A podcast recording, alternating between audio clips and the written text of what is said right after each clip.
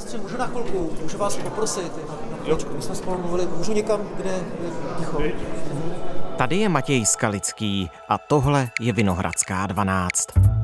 Policisti v loňském roce řešili 36 případů, kdy dítě zneužil člověk, který na něj má dohlížet. Vychovatel, učitel nebo vedoucí na táboře. Soudy můžou podle současné legislativy zakázat pedofilům práci s dětmi maximálně na 10 let. Ministerstvo spravedlnosti ale tvrdí, že české děti jsou chráněny dostatečně. Jsou trenéry, učiteli, vedoucími kroužků, zneužívají děti opakovaně a pak dál pořádají dětské tábory nebo zakládají dětské spolky. Jak je to možné? A bude s tím stát něco dělat? Zjišťoval můj kolega, investigativní reportér Českého rozhlasu Artur Janoušek.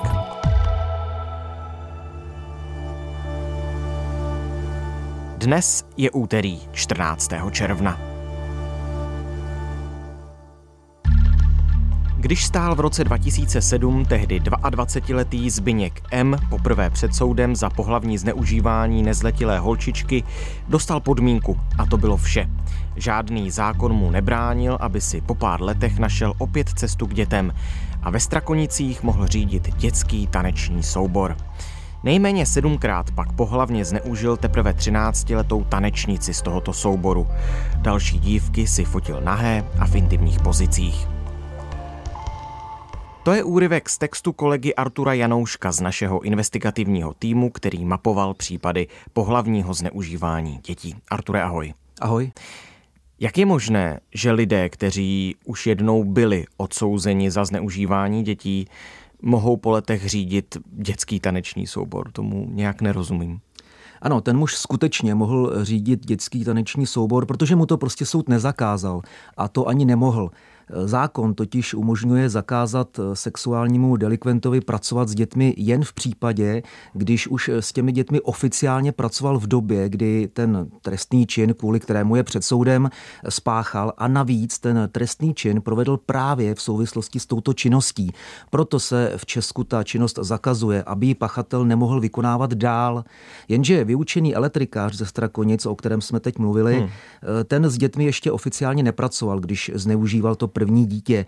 Jezdil tehdy po Praze jako kurýr, s mládeží nepracoval a žádný dětský soubor v té době ještě nevedl. Proto mu soud vlastně neměl co zakázat. Ty si určitě kvůli tomuhle tématu oslovil řadu expertů. Co na ten případ říkají? My jsme při zjišťování, jestli české zákony dostatečně chrání děti před sexuálními násilníky, našli tři takové hlavní pochybnosti na třech konkrétních soudních případech hmm. a ty jsme nechali posoudit experty, tedy soudní znalce, psychiatry, sexuology, soudce. Tento konkrétní zmíněný případ muže ze Strakonic jsme představili prezidentovi Soudcovské unie Liboru Vávrovi a jeho názor byl jednoznačný. Řekl, že pokud stát umožní zakazovat práci s dětmi jen tomu, kdo už s nimi pracoval, a kvůli tomu spáchal ten zločin, je to mezera v zákonech. Podle mě je se zbytečně ten zákaz činnosti váže na to, že toho nebezpečného jednání se ten člověk musí dopustit právě při té činnosti.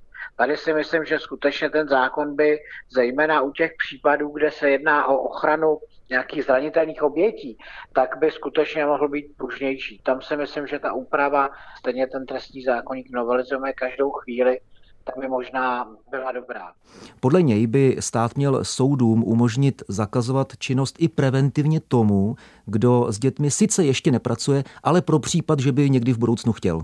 S Liborem Vávrou souhlasí i psychiatr a sexuolog Martin Holý, který je členem České psychiatrické společnosti. On říká, že umožnit ten zákaz činnosti i v jiných případech než těch, které jsou vázány na tu konkrétní činnost, by určitě bylo rozumné z preventivního hlediska.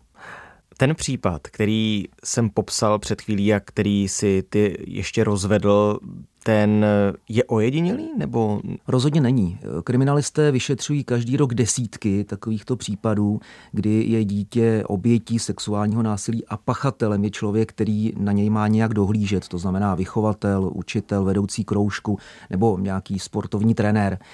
Loni policisté řešili 36 takových případů. Vyplývá to ze statistiky policejního prezidia, kterou nám poskytl mluvčí prezidia Ondřej Moravčík. Jedná se například o trestný čin znásilnění, o trestný čin sexuální nátlak anebo pohlavní zneužití v závislosti. Přičemž to v závislosti je důležité se vždy podívat na vztah mezi těmi dvěma osobami. Musí tam být jednoznačná linka mezi tím, že jedna osoba je takzvaně nadřízená, ta, která dává rozkazy, příkazy a ta druhá osoba je v tom závislostním postavení, to znamená dítě. Podobná čísla byla i v minulých letech. V roce 2020 kriminalisté řešili 28 případů, v roce 2019 pak 34. Kolik pachatelů sexuálně napadá děti opakovaně, to se neví, protože to hmm, policie hmm. neeviduje. Jak už jsem řekl, my jsme ale zmapovali několik takových případů, na kterých se podle oslovených expertů jasně ukazuje, že české zákony nechrání děti tak, jak by bylo potřeba.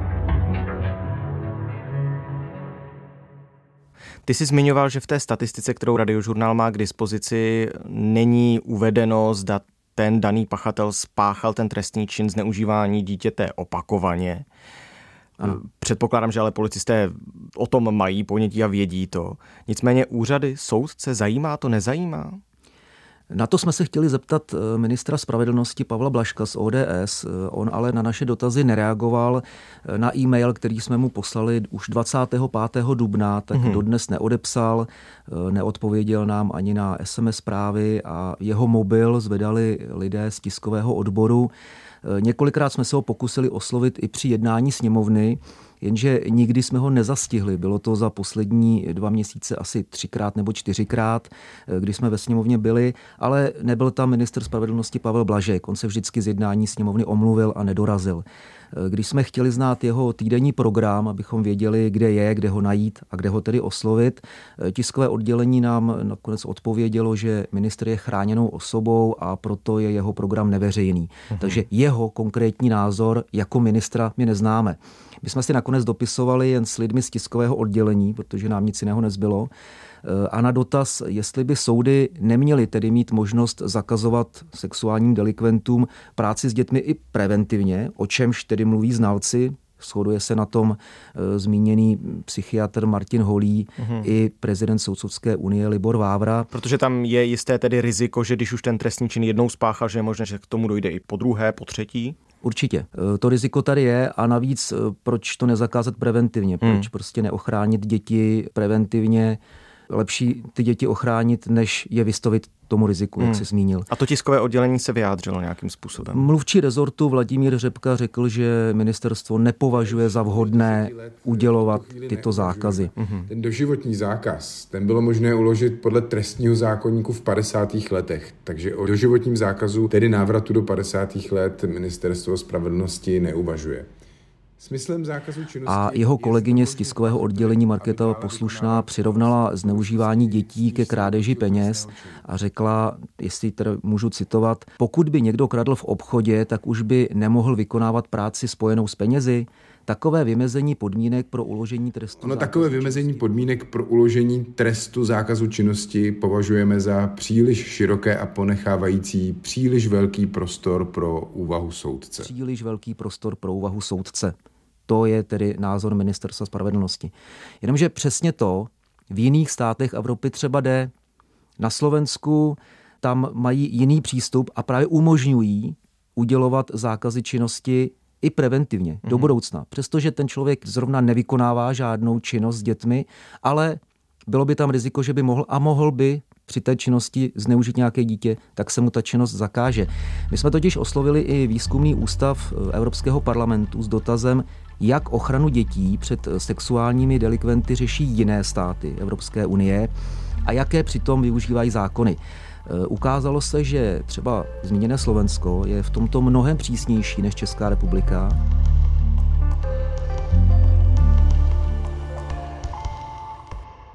Tak to byla tedy jedna mezera v českých zákonech. Ty si ale zmiňoval na začátku, že jste se zajímali o tři případy. Tak jaké jsou ty zbylé dva? Problematické není jenom to ukládání zákazu práce s dětmi, ale i jeho délka.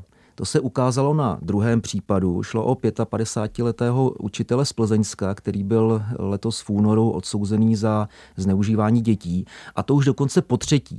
Poprvé to Aha. bylo v roce 94, Pak v roce 2001, kdy jako majitel modelingové agentury podle soudu dával nezletilým dívkám pod různými záminkami úkoly při jejich přípravě na soutěž Miss Poupě. No a za chyby je pak svlečené plácal přes nahý zadek bambusovou tyčkou, řemínkem i rukou. Tehdy dostal pětiletou podmínku a desetiletý zákaz práce s dětmi.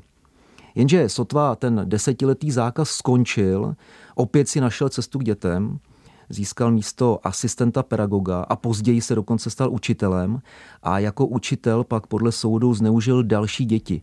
Bylo to na jaře roku 2020, kdy ve svém bytě při soukromém doučování eh, trestal nezletilé žákyně podobně jako předtím trestal ty malé účastnice soutěže krásy a jednu z dívek i osahával. Muž podle znalců trpí pseudopedagogickým sadismem a pedofílí orientovanou na dospívající dívky ale to v únoru tedy byl odsouzen, dostal u soudu opět podmínku a další desetiletý zákaz činnosti s dětmi. Ta desetiletá délka je totiž maximum, co české zákony umožňují nebo co dovolují.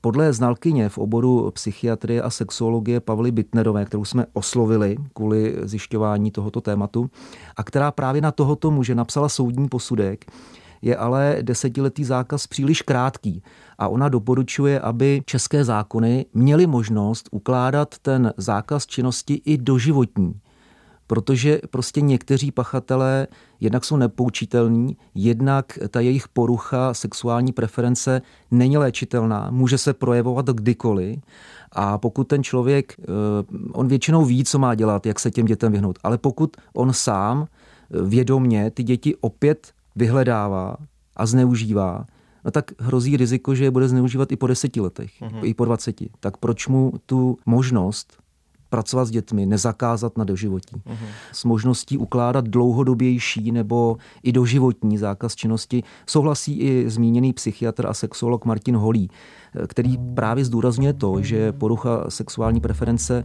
která způsobí, že někdo zneužije dítě, tak se nedá vyléčit a může se projevovat celý život že je na místě, aby mohlo být delší nařízení zákazu činnosti, protože obvykle zatím stojí porucha sexuální preference, která je celoživotní. Mimochodem ten doživotní zákaz, ten je platný někde třeba na západ od nás? Eh, jak jsem říkal, my jsme oslovili výzkumný ústav Evropského parlamentu s dotazem, jak to řeší jinde a tam jsme dostali odpověď, že doživotní zákaz činnosti s dětmi využívá 11 států Evropské unie. Když to řeknu konkrétně, je to Rakousko, Chorvatsko, Německo, Francie, Řecko, Maďarsko, Itálie, Lucembursko, Polsko, Malta a Slovensko. My jsme totiž při práci na tomto tématu narazili také na směrnici Evropského parlamentu a rady z 13. prosince 2011, která mluví o trvalém zákazu práce s dětmi jako o jedné z možností, doporučovaných možností, jak je chránit před zneužíváním.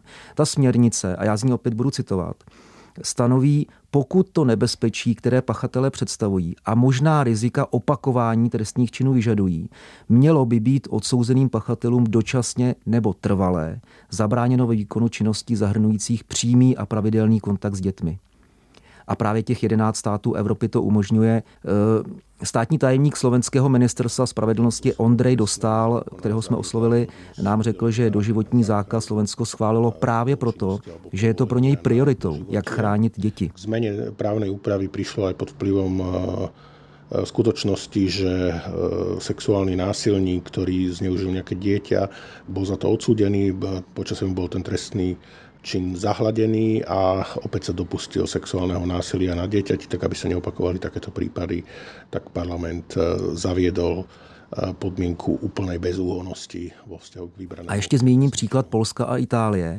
Tyto dvě země jsou zajímavé v tom, že tam doživotní zákaz je dokonce jedinou alternativou. Naše zákony umožňují pouze maximální délku deseti let. Mm-hmm. My jsme oslovili i ministerstvo spravedlnosti opět s tím, co říká na to, že jinde ty celoživotní zákazy využívají. E, ministerstvo to ale nekomentovalo a náš dotaz nechalo bez jakékoliv odpovědi. Říkal si tedy Slovensko nejenom preventivní tresty, ale tedy i doživotní. Ano, Slovensko umožňuje udělovat preventivně ty zákazy činnosti a navíc můžou být i doživotní.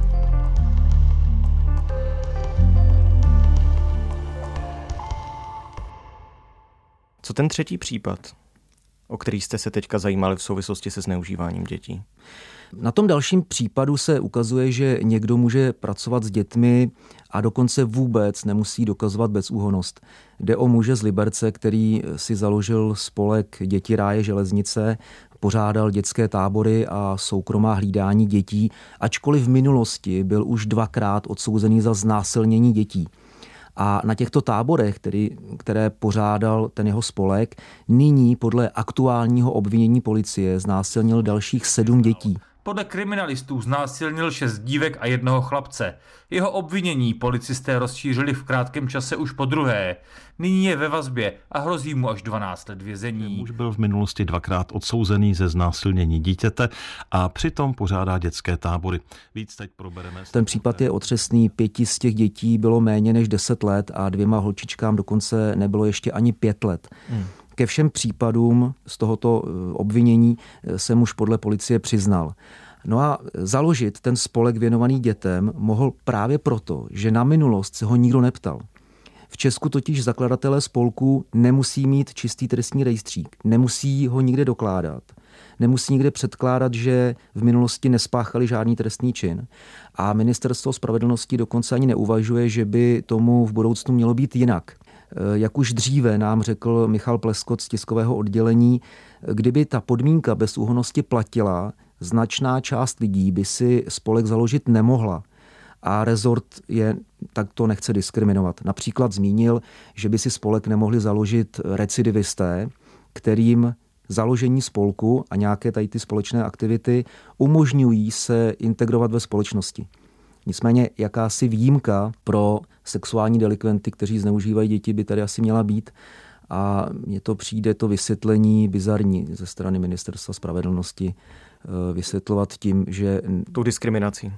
Ano, tu diskriminaci hmm, hmm. a tím vysvětlovat, proč umožním zakládat spolky, nebo proč stát umožňuje zakládat spolky i trestaným lidem, a to spolky, které se věnují právě dětem. No a právě třeba zaměstnavatele, dejme tomu ředitele základních škol, kteří by třeba právě chtěli najmout nového učitele, oni si nemohou vyžádat eh, ty výpisy z trestního rejstříku? Ty tresty se taky asi vymazávají po nějaké době. Ano, oni si mohou vyžádat od žadatele o práci ve škole eh, výpis eh, z rejstříku trestů, dokonce to je jejich povinnost, jenže ty starší trestné činy se po určité době z těch eh, výpisů, jak si řekl, mažou a kvůli tomu se ten zaměstnavatel vůbec nedozví, že tedy přijal někoho, kdo v minulosti byl trestaný třeba i za zneužívání dětí, protože v tom výpise to prostě už není po nějaké době. A to se ukázalo na tom popsaném případu učitele z Plzeňska, který mohl učit, i když byl předtím dvakrát odsouzený za zneužívání dětí. Výpis z rejstříku měl prostě čistý. A když už jsme řekli, že na Slovensku mají zákony přísnější, platí to i v tomto případě. Mm-hmm. Takže i ve třetím případě, nejenom preventivně, doživotně, ale ještě tam je ochrana před opakovaným zaměstnáním toho daného člověka, který už spáchal v minulosti trestní čin zneužívání dětí. Ano, ve školství. Ve školství, aha. Ano, my jsme se opět na to ptali státního tajemníka tamního ministerstva spravedlnosti Ondreje Dostála a ten nám řekl, že Jakmile se někdo dopustí znásilnění, sexuálního zneužívání nebo trestných činů týkajících se dětské pornografie, má doživotní překážku v pedagogickém povolání a odborné práci s dětmi.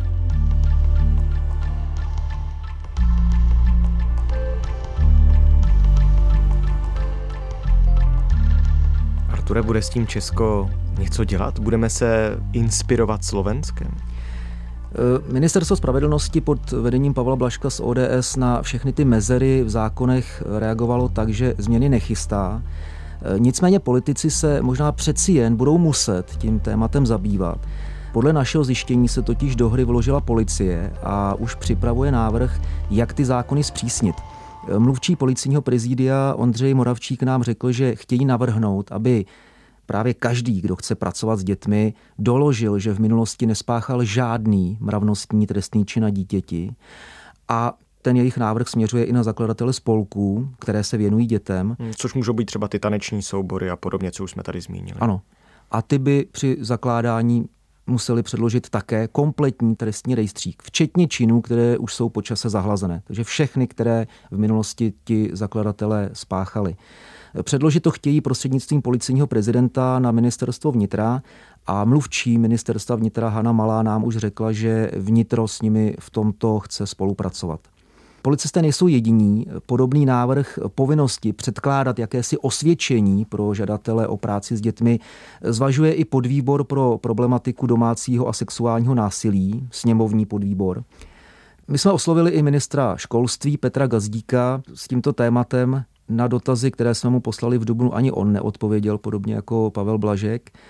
Když jsme ho začátkem května zastihli ve sněmovně, prohlásil, že názor na toto téma si udělá až po jednání s Českou radou dětí a mládeže. Ministře, můžu na chvilku, můžu vás poprosit, na chvíličku, my jsme spolu mluvili, můžu někam, kde ticho.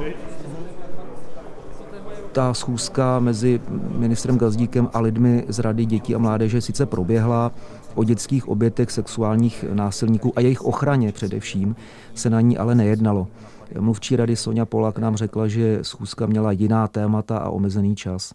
My jsme proto eh, ministra Gazdíka vyhledali ještě jednou.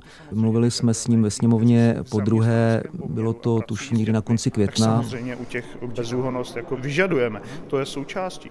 Ale vy se předpokládám A to nám řekl, že po učitelích a dalších zaměstnancích ve školství bezúhonost školy samozřejmě vyžadují, jak jsem o tom mluvil, ale pouze ve formě výpisu, který, jak už víme, hmm. nemusí obsahovat všechny trestné činy z minulosti toho žadatele o práci.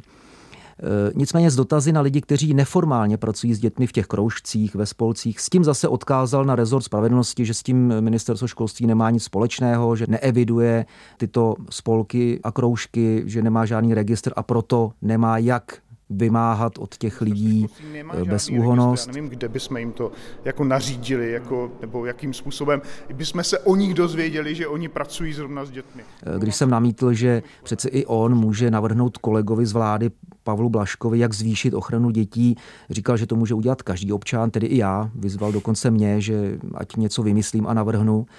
Sám se ale vyhnul přímé odpovědi na otázku, jestli české zákony chrání děti dostatečně. Řekl, že té otázce nerozumí. Omlouvám se, v tuto chvíli neumím posoudit vaši otázku, z jakého hlediska je nedostatečná. Nebo... Například, když si vezmeme ty spolky a vy můžete navrhnout... To můžete partneru. i vy jako, vy jako občan, pane redaktore. Navrhněte to, prosím. Nakonec ale prohlásil, že ministerstvo školství už na nějakých návrzích změn pracuje že na ministerstvu má vzniknout celé nové oddělení a že chystají zákon, který vytvoří seznam organizací pracujících s mládeží a v rámci toho možná budou vyžadovat doklad bez úhonosti. O detailech ale odmítl mluvit s tím, že momentálně řeší jiné priority. Všiml jste si, že je tu 140 tisíc Ukrajinců, že měníme školství od počátku. Prostě je to postupně priority. Já neumím najednou zařídit úplně všecko celý. Omlouvám se, neumím. Děkuji. Za a to se stále bavíme pouze o tom dokladu bezúhonosti, to znamená ty dvě další eh, roviny, ta délka deseti let a ještě k tomu preventivní udělení trestu, ty se vůbec neřeší a jak už si zmínil ministerstvo spravedlnosti, to pokládá za dostatečné, takže ani nemá žádnou intenci něco měnit. Ano, ministerstvo spravedlnosti to pokládá za dostatečné. Přímo tu otázku délky zákazu činnosti a jejího ukládání zatím jako nikdo neřeší, ale Ono by se to vlastně vyřešilo tím, kdyby po každém žadateli o práci s dětmi se vyžadovala bezúhonost. Tím bychom zamezili tomu, že se k těm dětem může i po deseti letech od uplynutí zákazu činnosti dostat někdo, kdo v minulosti spáchal nějaký trestný čin na dítěti. Hmm. Pokud by to, co momentálně navrhuje policie, i ten sněmovní podvýbor prošlo, tak bychom vyřešili všechny ty tři pochybnosti najednou. Uvidíme, jak ta jednání dopadnou a jak střícné a ochotné ministerstvo spravedlnosti bude k tomu zavádět nějaké změny. Tak moc krát díky, že se tomuhle tématu, důležitému tématu věnoval Artura, že jsme si o něm teďka mohli popovídat. Já ti děkuji za pozvání. Naslyšenou.